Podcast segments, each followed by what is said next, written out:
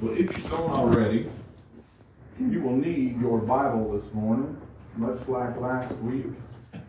We're going to turn the pages of it. Um, I very much appreciate the screen. I enjoy it. I appreciate your flexibility in my in my preaching style. Sometimes I prefer to use PowerPoint presentation. Sometimes I prefer an outline similar to what we're doing this morning, and sometimes I just like to get up and talk about the Bible, and we just open to the passage and, and go from there. And I suppose as long as we fulfill the, uh, the commandment and the role of the preacher to give voice to God's word, then we have satisfied that which we should do. Um, you may want to, well, let's not do that first. Let's go to 2 Peter 3. We are um, continuing on with our series of hard lessons or hard sayings, difficult passages maybe within the Bible and why they're difficult to us. I'm not going to preach 2 Peter chapter 3 verses 16 and 17, but I want to read them because I want to plant this thought in your mind. I'm going to build on it in a minute. As also, I'm sorry, 2 Peter chapter 3 verses 16 and 17. As also in all his epistles, speaking in them of these things in which are some things hard to be understood, which they that are unlearned and unstable rest, as they do also the other scriptures under their own destruction. Ye therefore, beloved, seeing ye know these things before, beware, lest ye also being led away with the air of the wicked, fall from your own steadfastness. Now we have, I think, adequately studied um, Peter here over the last several weeks. I think that passage is familiar to each and every one of you, so I'm not going to preach it this morning. We'll, uh, we'll draw that wisdom that we see right there, but we're going to build upon it here in a moment. The very first uh, sermon I ever was allowed to preach as a young Christian came from 2 Peter chapter 3. I will tell you there's one thing that's consistent in my preaching through all these years.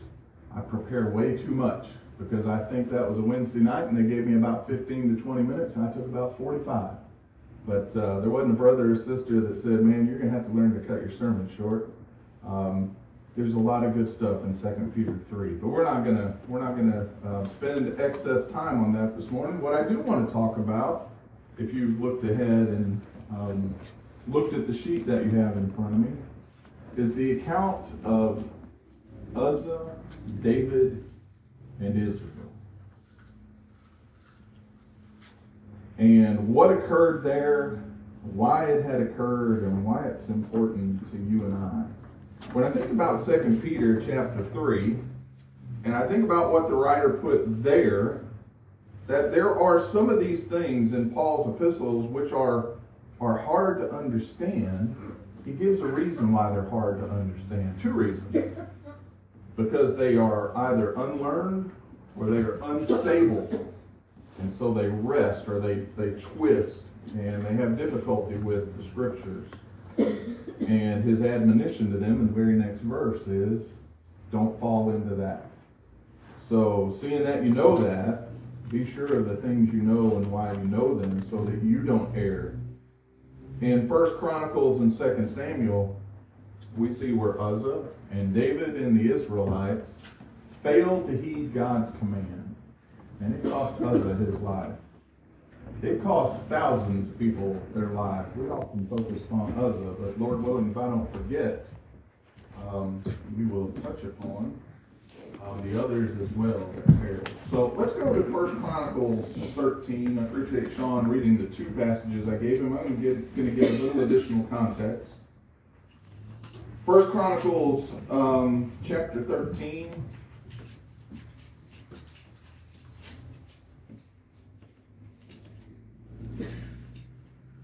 Only 14 verses, so I'm going to read it for us. And David, con- uh, David consulted with the captains of thousands and hundreds and with every leader. And David said unto all the congregation of Israel, If it seem good unto you, and that it be of the Lord our God, let us send abroad unto our brethren everywhere that are left in the land of Israel, and with them also of the priests and Levites which are in the cities and the suburbs, that they may gather themselves unto us. And let us bring again the ark of our God to us, for we inquired not at it in the days of Saul. And all the congregation said that they would do so, for the thing was right in the eyes of all the people. So David gathered all Israel together from Shihor to Egypt, I'm sorry, from Shihor of Egypt, even unto the entering of Hemath, to bring the ark of God from Kirjath Jearim. And David went up all and all of Israel to Baalah, that is to Kirjath Jearim, which belonged to Judah, to bring up thence the ark of God, the Lord, that dwelleth between the cherubims, whose name is called on it. And they carried the ark of God in a new cart out of the house of Abinadab.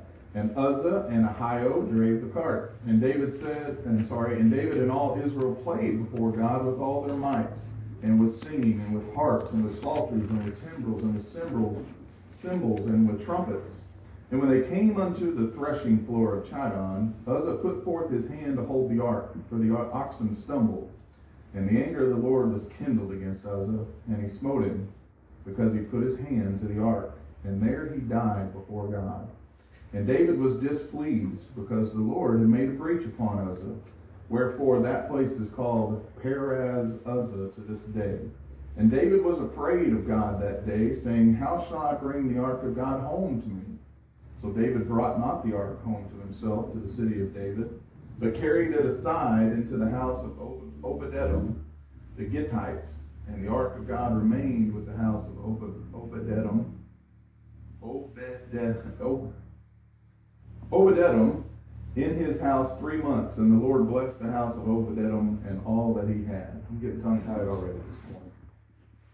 So as you read the account in the parallel in 2 Samuel 6, you likely have a series of questions, and if you're a note taker like me, you might want to jot those down. There are four that I propose to you we're going to look at this morning. And we're going to answer most.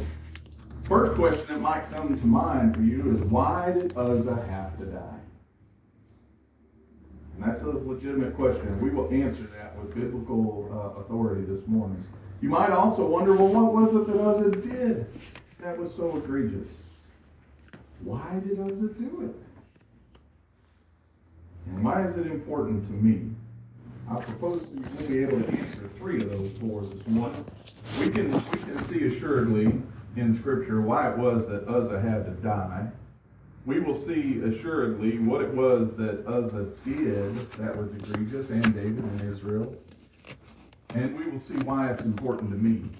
What I can't tell you is why Uzzah put his hand to the, to the ark. Now, we're going to look at some potential reasons, but I can't conclusively put you in the mind of Uzzah and what he was thinking when he reached up. There are some things, I suppose, and maybe we'll share those, but those are just things that we all suppose. So what we do know is Uzzah reached forth, and when he reached forth and, forth and touched the ark, he was disobedient to God. And with that disobedient, uh, disobedience, it was righteous that God fulfilled that which he said. So the first uh, two blanks that are there on your paper, if you're thinking about that question, why did Uzzah have to die? The simple reason is he touched the ark. The more complex or the more complete reason is he disobeyed God.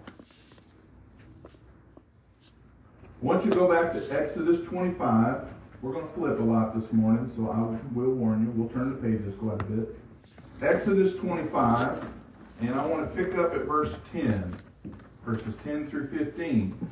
And they shall make an ark of shittim wood. Two cubits and a half shall be the length thereof, and a cubit and a half the breadth thereof, and a cubit and a half the height thereof. And thou shalt overlay it with pure gold within and without shalt thou overlay it, and shall make upon it a crown of gold round about. And thou shalt cast four rings of gold for it, and put them in the four corners thereof. And two rings shall be in the one side of it, and two rings on the other side of it. And thou shalt make staves of shittim wood, and overlay them with gold. And thou shalt put the staves into the rings by the side of the ark, that the ark may be borne with them. The staves shall be in the rings of the ark, and they shall not be taken from it. Go, uh, go to Numbers chapter 4.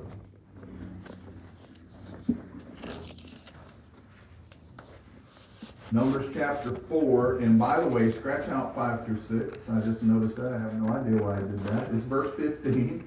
Numbers 4, verse 15.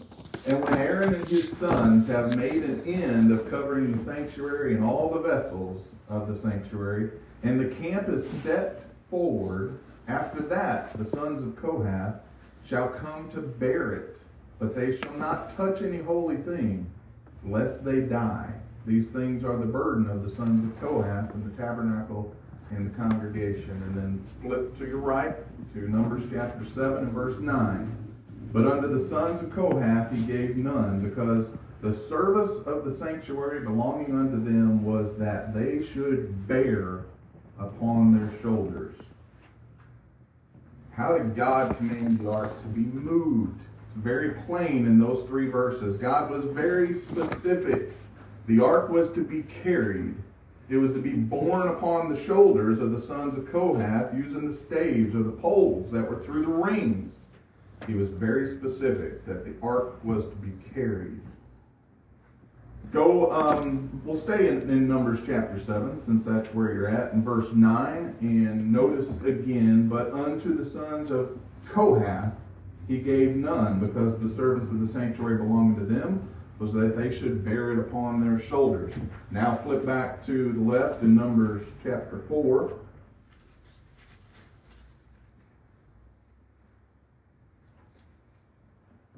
Um, verses 1 and 2 And the Lord spake unto Moses and unto Aaron, saying, Take the sum of the sons of Kohath from among the sons of Levi after their families and the houses of their fathers. I'm sorry, carry on. From 30 years old and upward, even till 50 years old, all that enter into the host to do the work of the tabernacle of the congregation. This shall be the service of the sons of Kohath in the tabernacle of the congregation about the most holy things. Now skip down to verse 15 again. And when Aaron and his sons have made an end of covering, by the way, the reason I'm skipping is 5 through 14 are the things that um, the sons of Aaron, the others, would have done, but this is the work of the sons of Kohath in 15. And when Aaron and his sons have made an end of covering the sanctuary and all the vessels of the sanctuary, as the camp is set to move forward, when they're ready to move, let the sons of Kohath come to bear it. God was very specific about how the ark was to be moved. It was to be carried using the staves or the poles that were through the rings. He was very specific about who it was who was to move it. It was the sons of Kohath.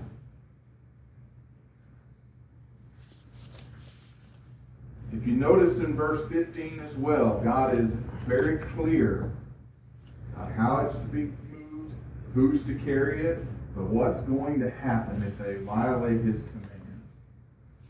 But they shall not touch any holy thing. That is the ark and the other holy things that are within the, the tabernacle.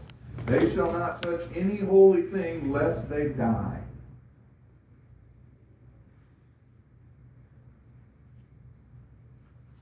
So our question there, short answer is, what is the penalty if one of the sons of Kohath touched the ark? They would die. Is it reasonable to suppose that if the sons of Kohath touched the ark, what would happen to anybody else who touched the ark? They too would die. If the sons of Kohath couldn't touch it, and they were the ones who were assigned to move it, surely nobody else had authority to touch it either. All right, and just to um, just to add some additional thought and things to our mind to, to build our understanding of what uh, was egregious about this entire situation. In Numbers chapter 7, in the first nine verses, we see where the princes of Israel um, gave of, of their abundance. They gave carts and they gave oxen. And the purpose that they did was to make it easier to moved the, uh, the tabernacle as they moved. And God was okay with that. He told Moses, starting in verse 4, what to do with those carts. And Moses divided those carts among the tribes um, of the sons of Aaron. And he gave two to Gershon, verse 7. So unto the tribe of Gershon, he gave two carts. The reason was the tribe of Gershon was responsible for what? They were responsible for all the fabric they were responsible for the, the tent coverings. They were responsible for the veils. They were responsible for the cords. They were responsible for all the covering of the tabernacle. It was expedient for them to put those things upon carts and move them. He gave four wagons to the sons of Merari. The sons of Merari were responsible for moving the structure of the tabernacle. They were responsible for the poles. They were responsible for, I don't know, I'm going to call them spikes or staves. They were responsible for all the support of the tabernacle. And so it was expedient for them to move those things. But those things which were holy were not to be moved that way.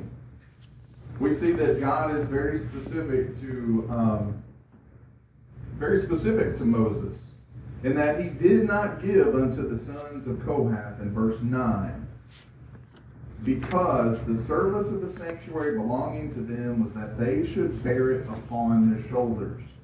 God couldn't have been more clear. It's to be moved by carrying it. It's to be moved by carrying it on staves that are through the rings so that you don't touch it because if you touch it, you're going to die. You're not to put it on a cart. I'm not giving you a cart to move it because I don't want you to move it that way.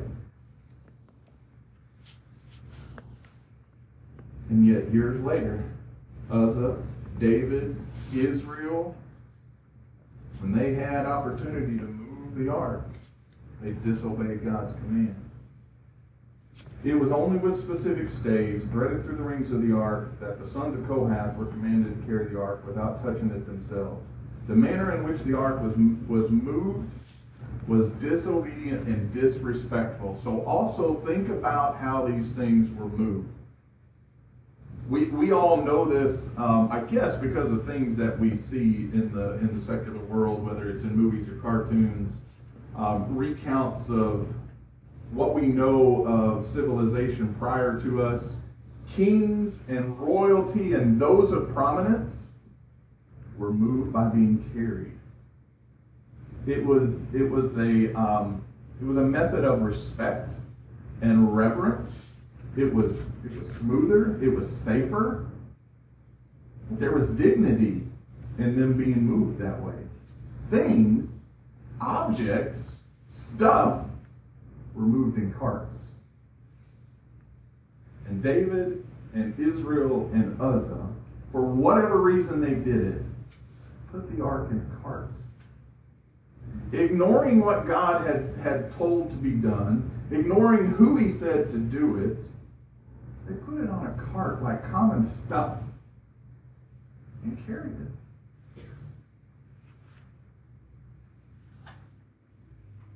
So then our second question, which is the reasonable next logical thing, is why in the world did they disobey God? And I don't know the answer. We're not given the specific answer, but there are some things that we need to see and we need to observe and we need to learn from what the scriptures do tell us. It is possible that they moved the ark in this manner because they were ignorant of God's law. Go back to Deuteronomy chapter 31.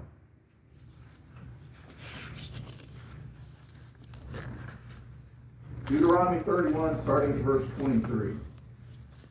And he gave Joshua the son of Nun a charge and said, Be strong and of good courage for thou shalt bring the children of Israel into the land which I swear unto them, and I will be with thee.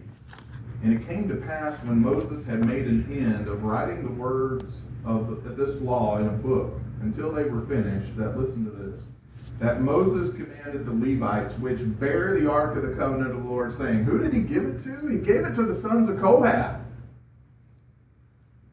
Moses commanded the Levites, which bear the ark of the covenant of the Lord, saying, Take this book of the law and put it in the side of the inside of the ark. I know that my, my Bible anyway has those spaced out, but they put it inside the ark of the covenant, that it may be there for a witness against thee. It's going to be there to witness whether or not you do these things in alignment with my commandments or if you violate them. It'll be a witness for or against thee. For I know thy rebellion and thy stiff neck. Behold, why I am yet alive with you this day. You have been rebellious against the Lord. And how much more after my death? Moses is worried. These people are going to forget the law. Now, these are these are the commandments, right? This is not necessarily specific to the tabernacle, but the, the commandments of God that were delivered to the people, to Moses and then to the people. But Moses says, Y'all are going to forget the commandments. You're going to rebel against them. I'm, I'm, I'm giving these to you to keep because they're going to be a witness as to whether or not you're aligned with God.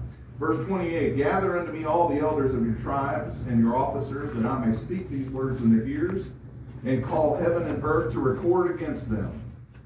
For I know that after my death you will utterly corrupt yourselves and turn aside from the way which I have commanded you, and evil will befall you in the latter days, because you will do evil in the sight of the Lord, to provoke him to anger through the works of your hands.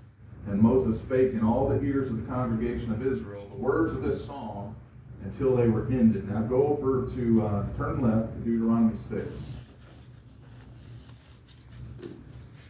Again, this is not specific to the commandments of the tabernacle, but this, this is specific to the commandments of God. Deuteronomy 6, verses 1 through 7. Now, these are the commandments, the statutes, and the judgments which the Lord your God commanded to teach you.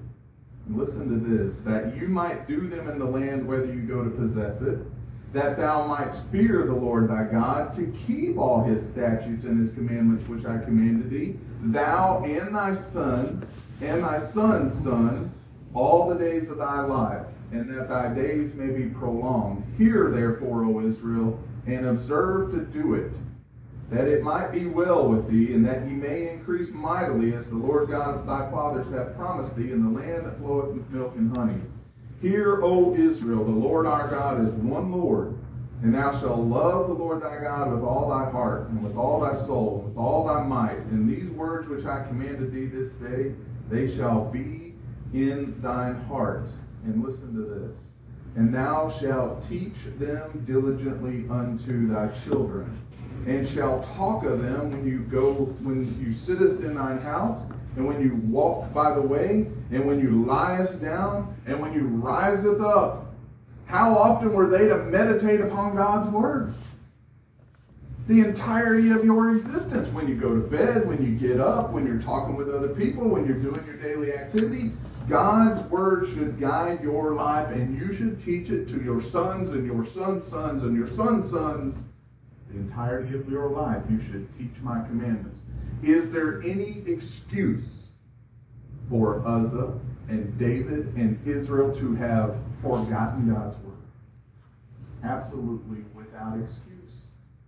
God's people were told, hold these things sacred and teach them. That's a lesson for you and I that I don't know that I have in my notes, but I'll try to remember to conclude with it. We ought to hold those things dear and teach them to others. So they were without excuse that they didn't know God's commandment. Ignorance was not sufficient for them. How long then had the ark been separated from the people how long had it been separate from Jerusalem and their focus and their attention? Suppose maybe, maybe just through the period of time that they just forgot. Go to 1 Samuel again. Go to the bookmark. First Samuel. We haven't been 1 Samuel yet. Let's start in chapter 6. Very first verse. First of all, remember, the ark of the Lord is lost at this point. Um, because of the people's, I'm going to call it arrogance, in that they thought they could just pull upon God anytime they wanted without, without proper respect and without asking. They could just pull him anytime they wanted to fight their battles and kind of force God to do so. Well, when they went against the Philistines and they didn't consult with God, and we know that um, there were those specifically mentioned, Phineas and others who were disrespecting the role that they should have been serving, and Israel was putting up with it. Then they went to battle with the Philistines, and they're losing. They said, Well, go get the ark. Now that we're losing, go get the ark. They were going to force God to fight their battles now because they're losing. And that didn't work. And the Philistines took the ark. And the ark, according uh, in 1 Samuel verse 6, the ark of the Lord was in the country of the Philistines for seven months. And that ark plagued the Philistines. They thought, man, we got this ark that's covered in gold. This thing's pretty valuable. The, the, um, the people of Israel, the people of God, they really rallied behind this thing. They, they were afraid of it. If you look in the previous verses up until this point, they were afraid of the ark. Because when the people did carry it forth with the proper respect, they were invincible. But while it was in the possession of the Philistines, it was a plague They put it in their temple. They put it there with Dagoth. And it was like showing his glory. They put it at his, his feet. It says they put it to the side of him, but my vision is they, they put it right at his feet, right? So it's like an extension of Dagoth. It's, it's showing Dagoth's uh, superiority over the ark. They came in the next day and Dagoth's on the ground. Well, he must have fell over, so they picked him up and put him back. And the next morning he fell over again. His hands and feet were cut off. He, he was showing oh, uh, uh, he was showing his respect to God in that he was just a false God worth nothing. He was just a statue. But then they were trying to figure out what they were going to do with it, and let me tread lightly in my description here, but it, it plagued the people, it plagued the Philistines with emerods. And if you understand what emerods are, forgive me for being clear, they were hemorrhoids. It plagued the, the Philistines. And they were ready to get rid of this thing. And so they started trying to figure out what are we going to do with the ark? We need to get it out of here. They put it on a cart. You know what? We need to probably read that. So let, let me stick with my train of thought. Go to chapter 7, verse, uh, verses 1 and 2. Let's look at that first. And the men of Kirjath came and fetched up the ark of the Lord and brought it into the house of Abinadab in the hill and sanctified Eleazar his son to keep the ark of the Lord. And it came to pass while the ark abode in Kirjath that the time was long, for it was twenty years, and all the house of Israel lamented after the Lord. All right. Um, I wanted to get there because it does leave, but I think it's significant to, to, remember and think about how it left the Philistines when they got rid of it and they said, we got to do with something with this thing, return it to God's people. They put it on a cart. And then when they selected the cattle or the oxen to drive it, they just didn't go pull any particular cattle, but they took two um, cows that they had just separated from their calves and said, let's use these. And if this is really God that, that has presence with this ark, if, if this really means something to God, we'll see if those cattle go to the Israelites or if they turn back to their calves. And those cows went straight to Israel. The Bible tells us they didn't look left, they didn't look right, but they took the ark back to uh, Kirjath Jearim. I may be mispronouncing that. Um, they took it back where it abode in the house of Abinadab. Actually, first, it ends up, I'm sorry, with the men of Beth Shemesh. I was missing in something else I wanted to put out to you. It went first to the men of Beth Shemesh. That's where the cattle took it. And they made sacrifice to God and praised God that it had been returned. It was a very joyous occasion unfortunate occasion, I guess, for the cattle because they were sacrificed and offered to God. But they were happy that it was back. But Uzzah wasn't the only one who did not obey God, whether because of ignorance, whether because of pride. I have no idea. But I want you to look and see what they did at the end of chapter 6. Verse 19, and he smote the men of Beth Shemesh because they had looked into the ark of the Lord. Even he smote of the people fifty thousand and threescore and ten men.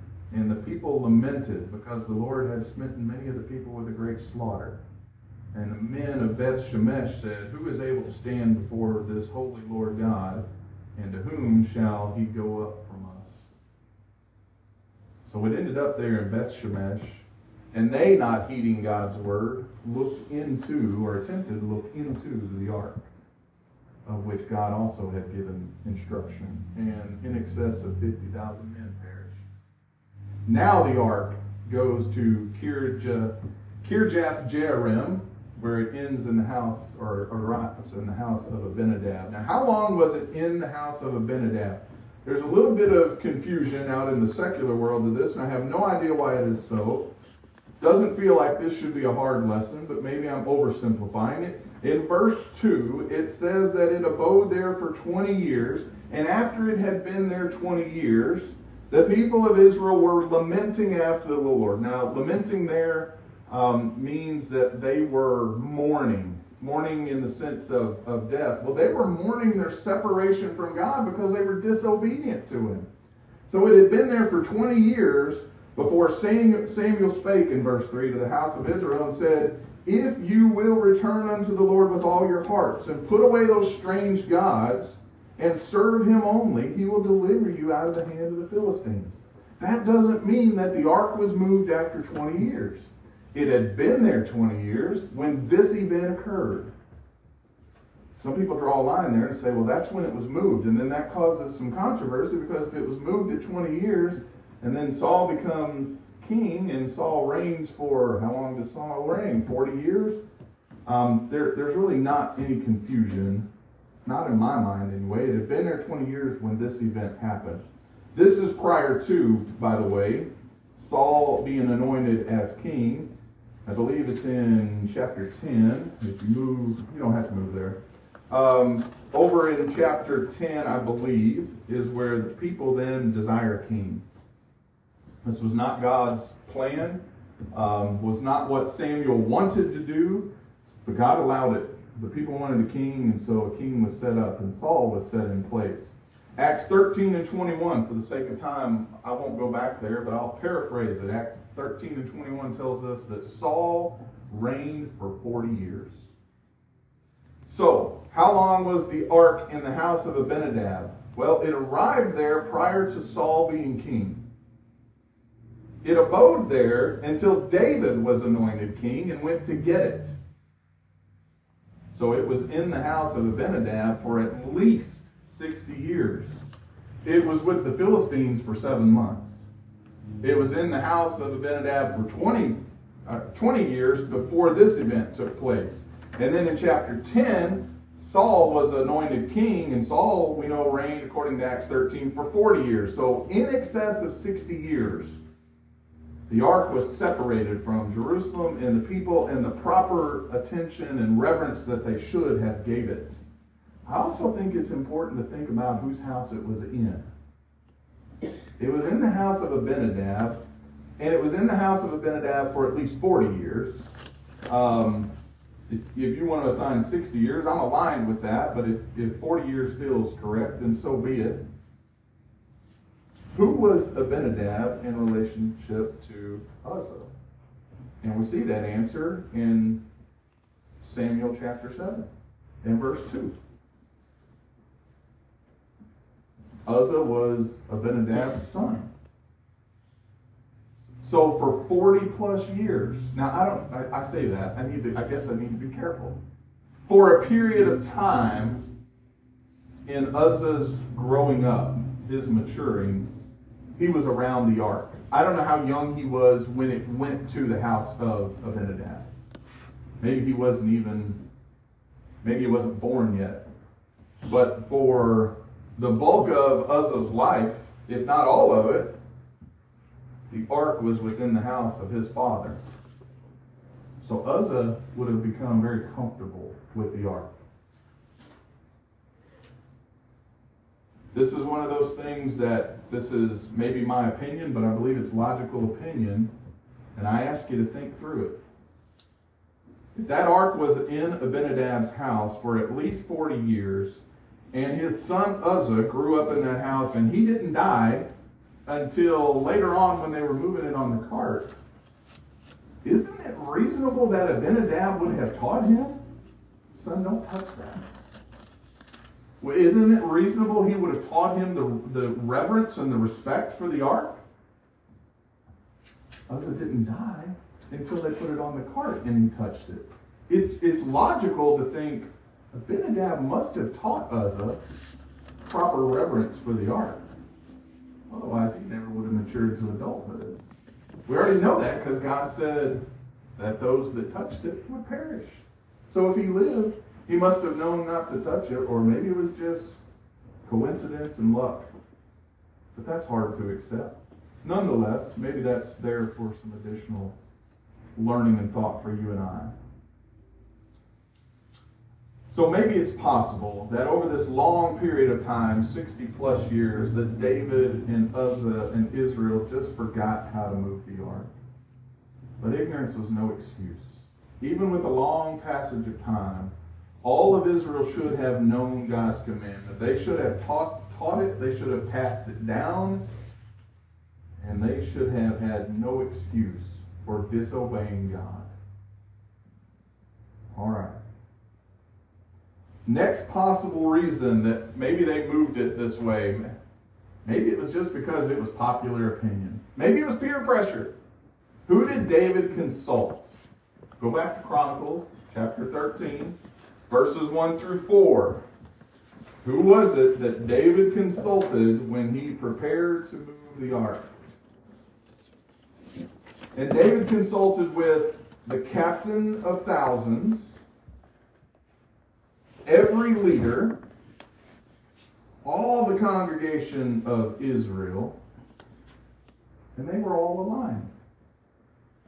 Let's move the ark. What it doesn't tell us is what kind of conversation they had about how to move it. I asked you to apply logic to the house of Abinadab. Apply logic here. Tens of thousands of individuals let me rephrase that. Since the since chapter one says thousands, let me leave it at that. Thousands of individuals, the whole host of the congregation of Israel, was asked by David, let's go move the ark. If it seems good to you and it's agreeable to God, let's move the ark and bring it here. Let's give it proper place.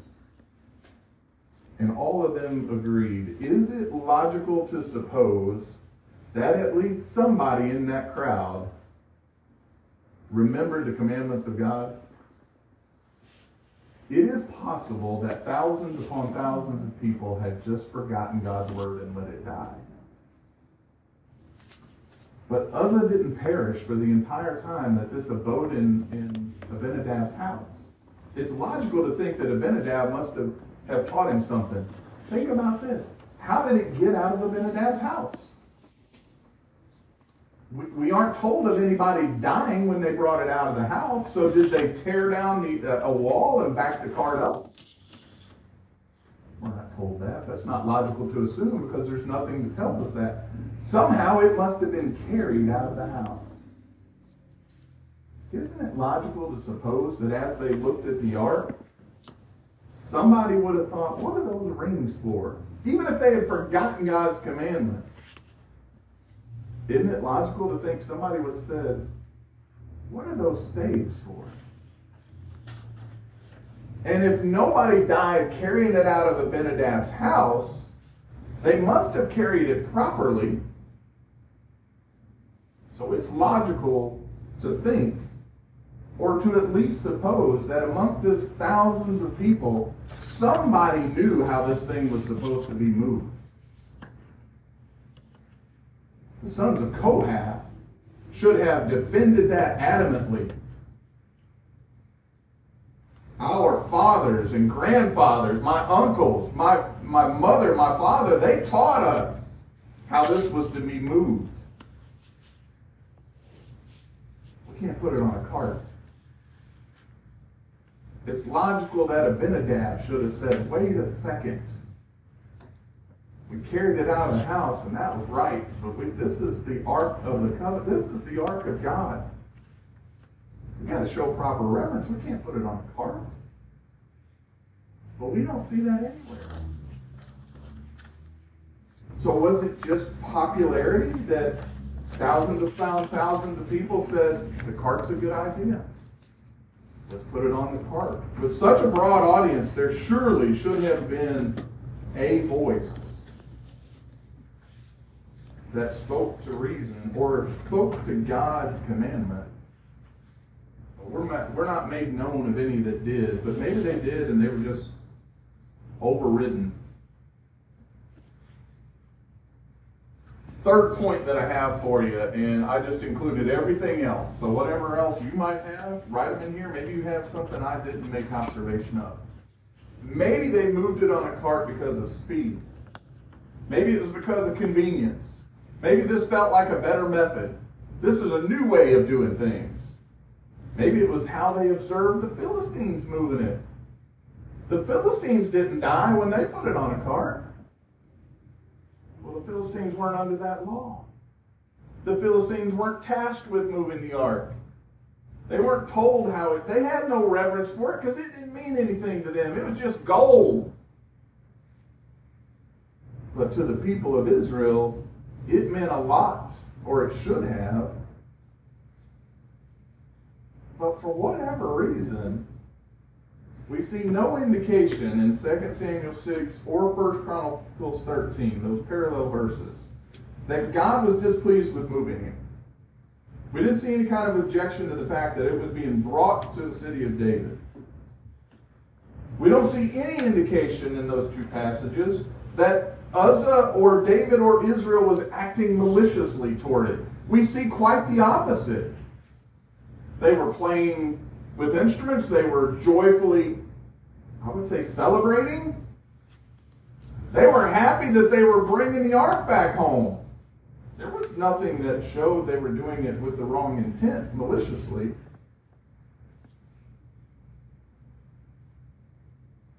But what we know assuredly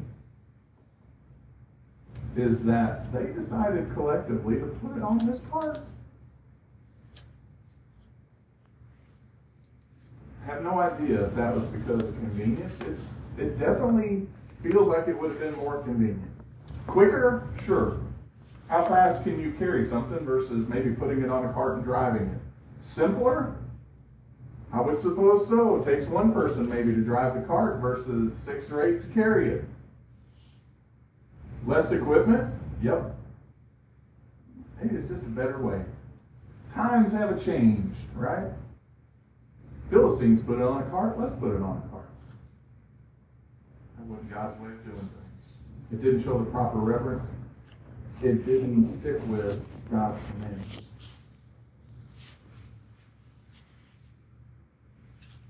What about your good intentions? I think I already answered these, but we'll go through them rather quick. What about their good intentions? Did the Israelites have good intentions in moving the ark? Yes.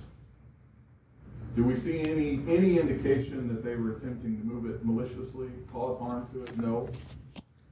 Do we see that through their pride or arrogance, they just were choosing to be willfully disobedient to God's word? No, we don't necessarily. They were in a celebratory mood that they were bringing it home, but they disobeyed God. So it's pretty easy. Why did Uzzah have to die? Because he touched the ark. Why did Uzzah have to die? Because he was disobedient to God. Why did Uzzah have to die? Because he lacked faith. Again, I, I can't put us in the mind of Uzzah. I try sometimes, and I shouldn't. But I think, well, Uzzah just saw that ox stumble. By the way, he didn't see the ark shuffle and move. I've always in my mind had it that way. That's not what Uzzah saw. It's not what the Bible tells us. The ox stumbled. So looking and seeing that ox stumble up there, he reached forth to touch the ark. In my mind, I always want to think, let's just get it out of instinct. When's the last time you were cooking something on the stove, frying something, deep frying something in a pan, and you just reached down with your fingers and picked up that bacon and flipped it over? Why do you not do that? Because you know from years of experience in teaching, mom, dad, home ec teacher, whoever says, don't touch that, it's hot. You know from experience that as that grease splatters and touches your skin, it's hot. I'm not going to put my fingers down there and turn that bacon over.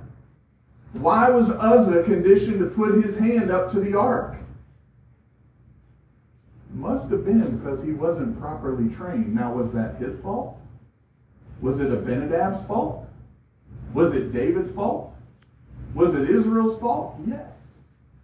It was negligence. He should have conditioned himself.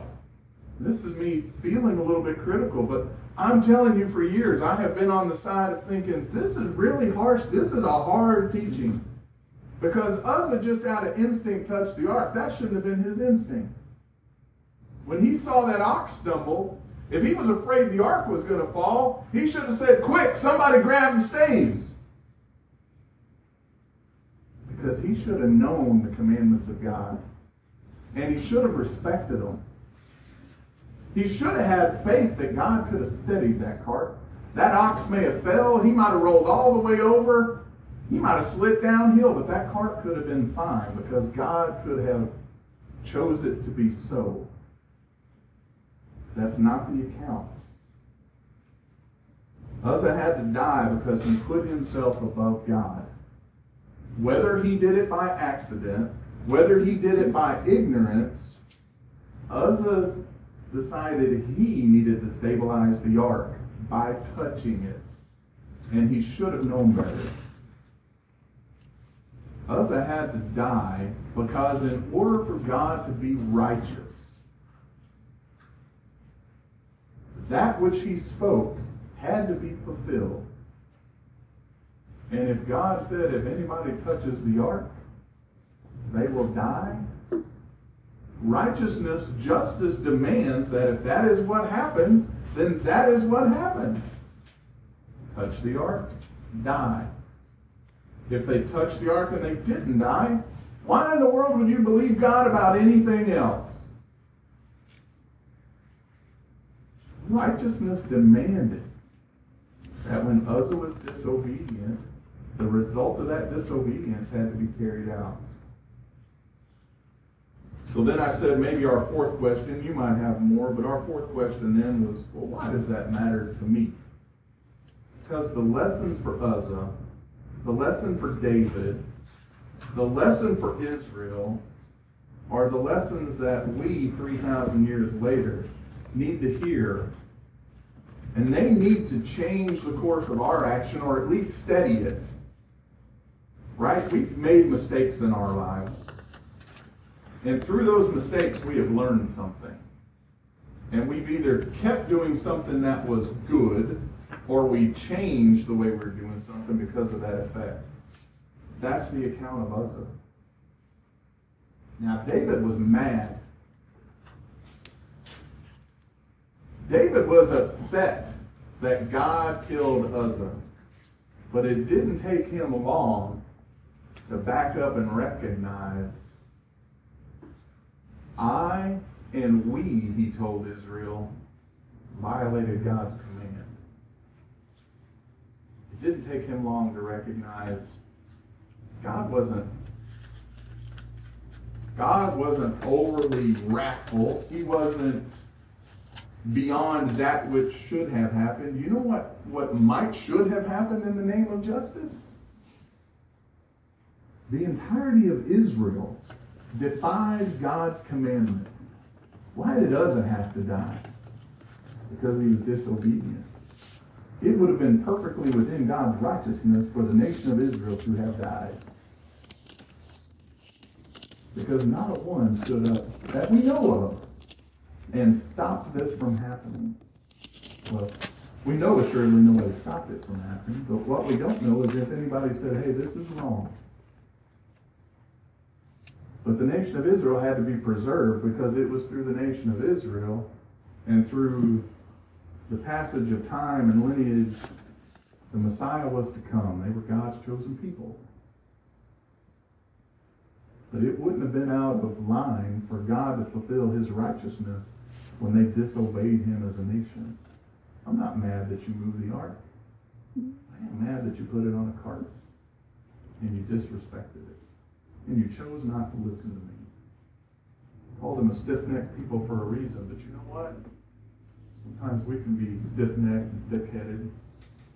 I have four things down below here. Uzzah, David, and Israel disobeyed. These are the lessons for us. Why is this important? Why in the world do I study this potentially hard lesson?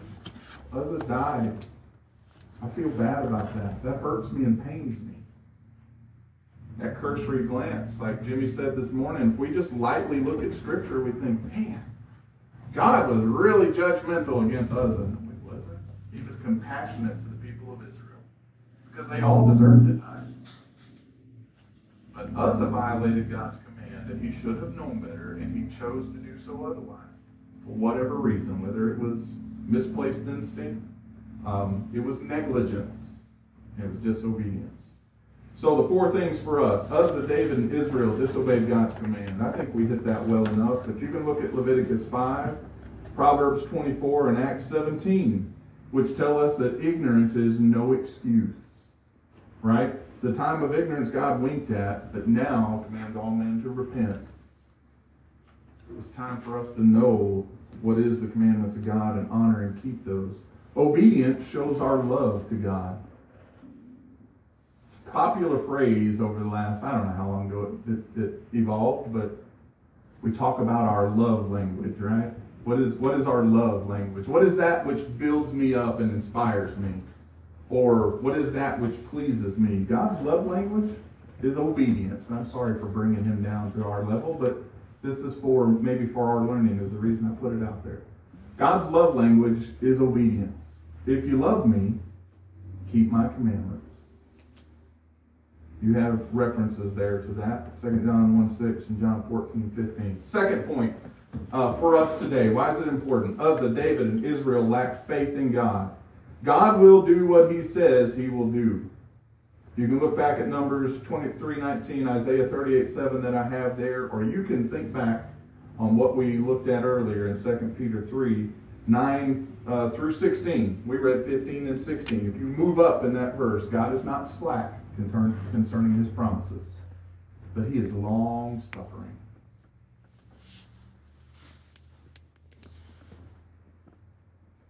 They had a lack of faith in God there's goodness and severity in God. We see that in Romans 11 and 22.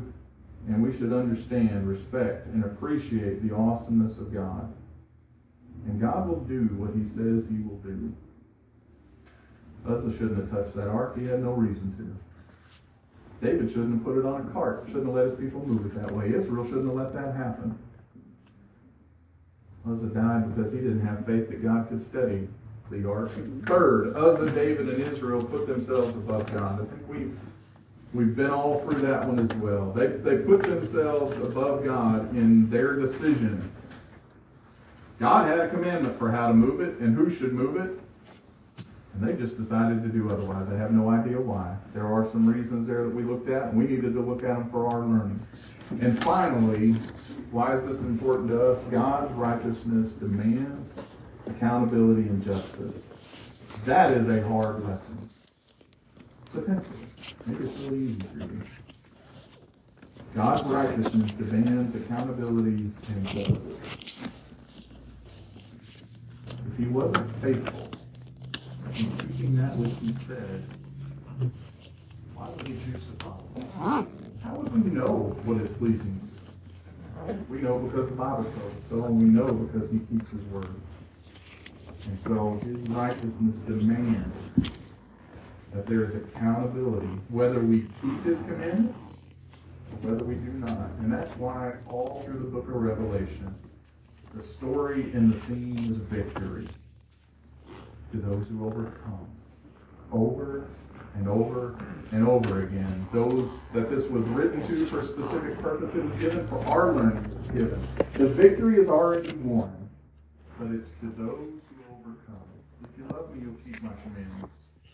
That's the short lesson of Uzzah and Israel and David. Love God and keep his commandments. Don't alter them, don't change them. Don't suppose you have a better way and surely God appreciates what I'm doing because blank. I'll close with a quick story. I was studying with some of my um, some of my colleagues throughout my years, having a conversation about the Bible and about God, and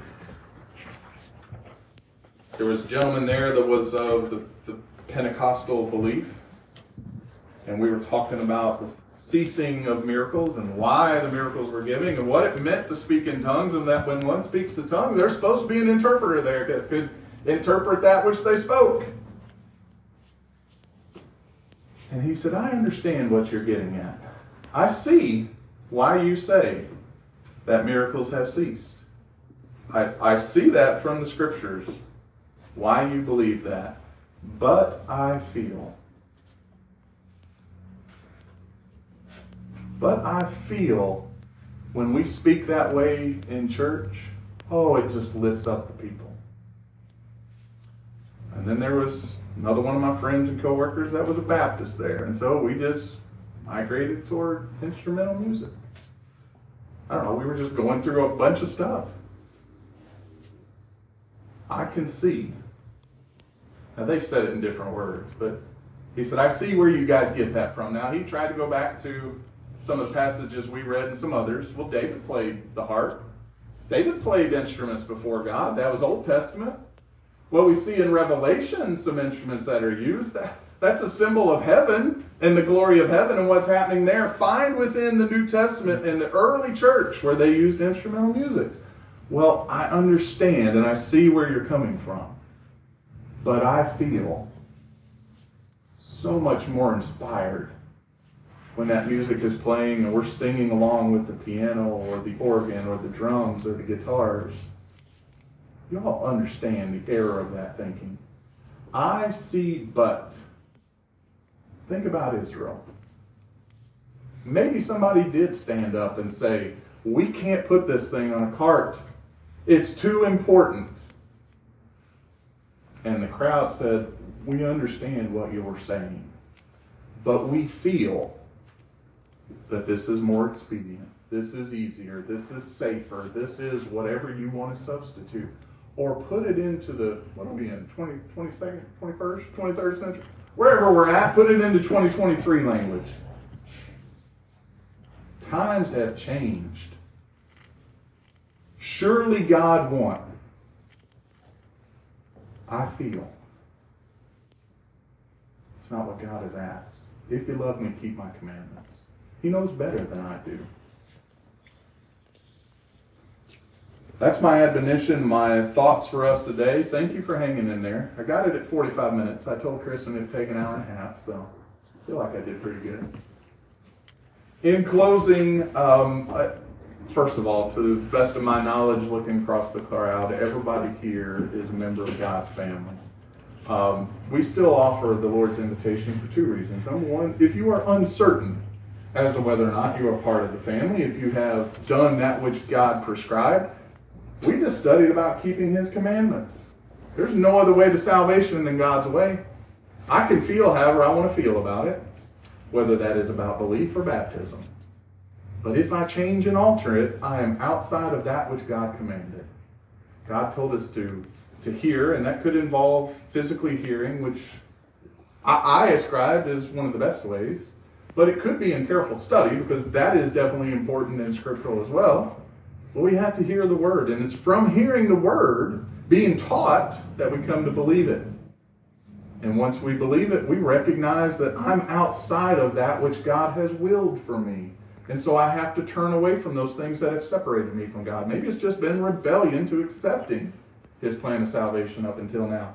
So having heard, I believe, I have faith, I've repented of those things, I have to confess that I believe Jesus Christ is the Son of God. He died for the remission of my sins. He went to the cross for me and for you. Having believed that, I have to be baptized for the remission of sins. It's not the, an outward appearance to show others what I already believe. It's not a sprinkling. It's not a pouring. If that is the case, then the, the account of the Ethiopian eunuch makes no sense. That was another discussion I had with another coworker. Why in the world stop? Why in the world go down in the River Jordan? Well, I feel. God said, repent and be, I'm sorry, Peter, delivering God's word, said, repent and be baptized for the remission of sins. And then we're fond of saying, because it's scriptural, it fits with our study today, it fits with Revelation um, 22 and verse 10. Be thou faithful unto death. That was spoken for a different audience, potentially, and very specific but it's still valuable to you and I. It fits with what we studied today. It fits with passages. If you love me, you'll keep my commandments. Live faithfully unto death. And guess what? You're going to slip, trip, and bump. And when you do, you have a special advocate. Christ is waiting there to intercede on your behalf. And God is ready to forgive you because God wants that no man should perish, but that all should come to him in repentance. If anybody here this morning has a need to respond to the Lord's invitation, we want to help in whatever way we can. Maybe you need to study. Maybe you need to make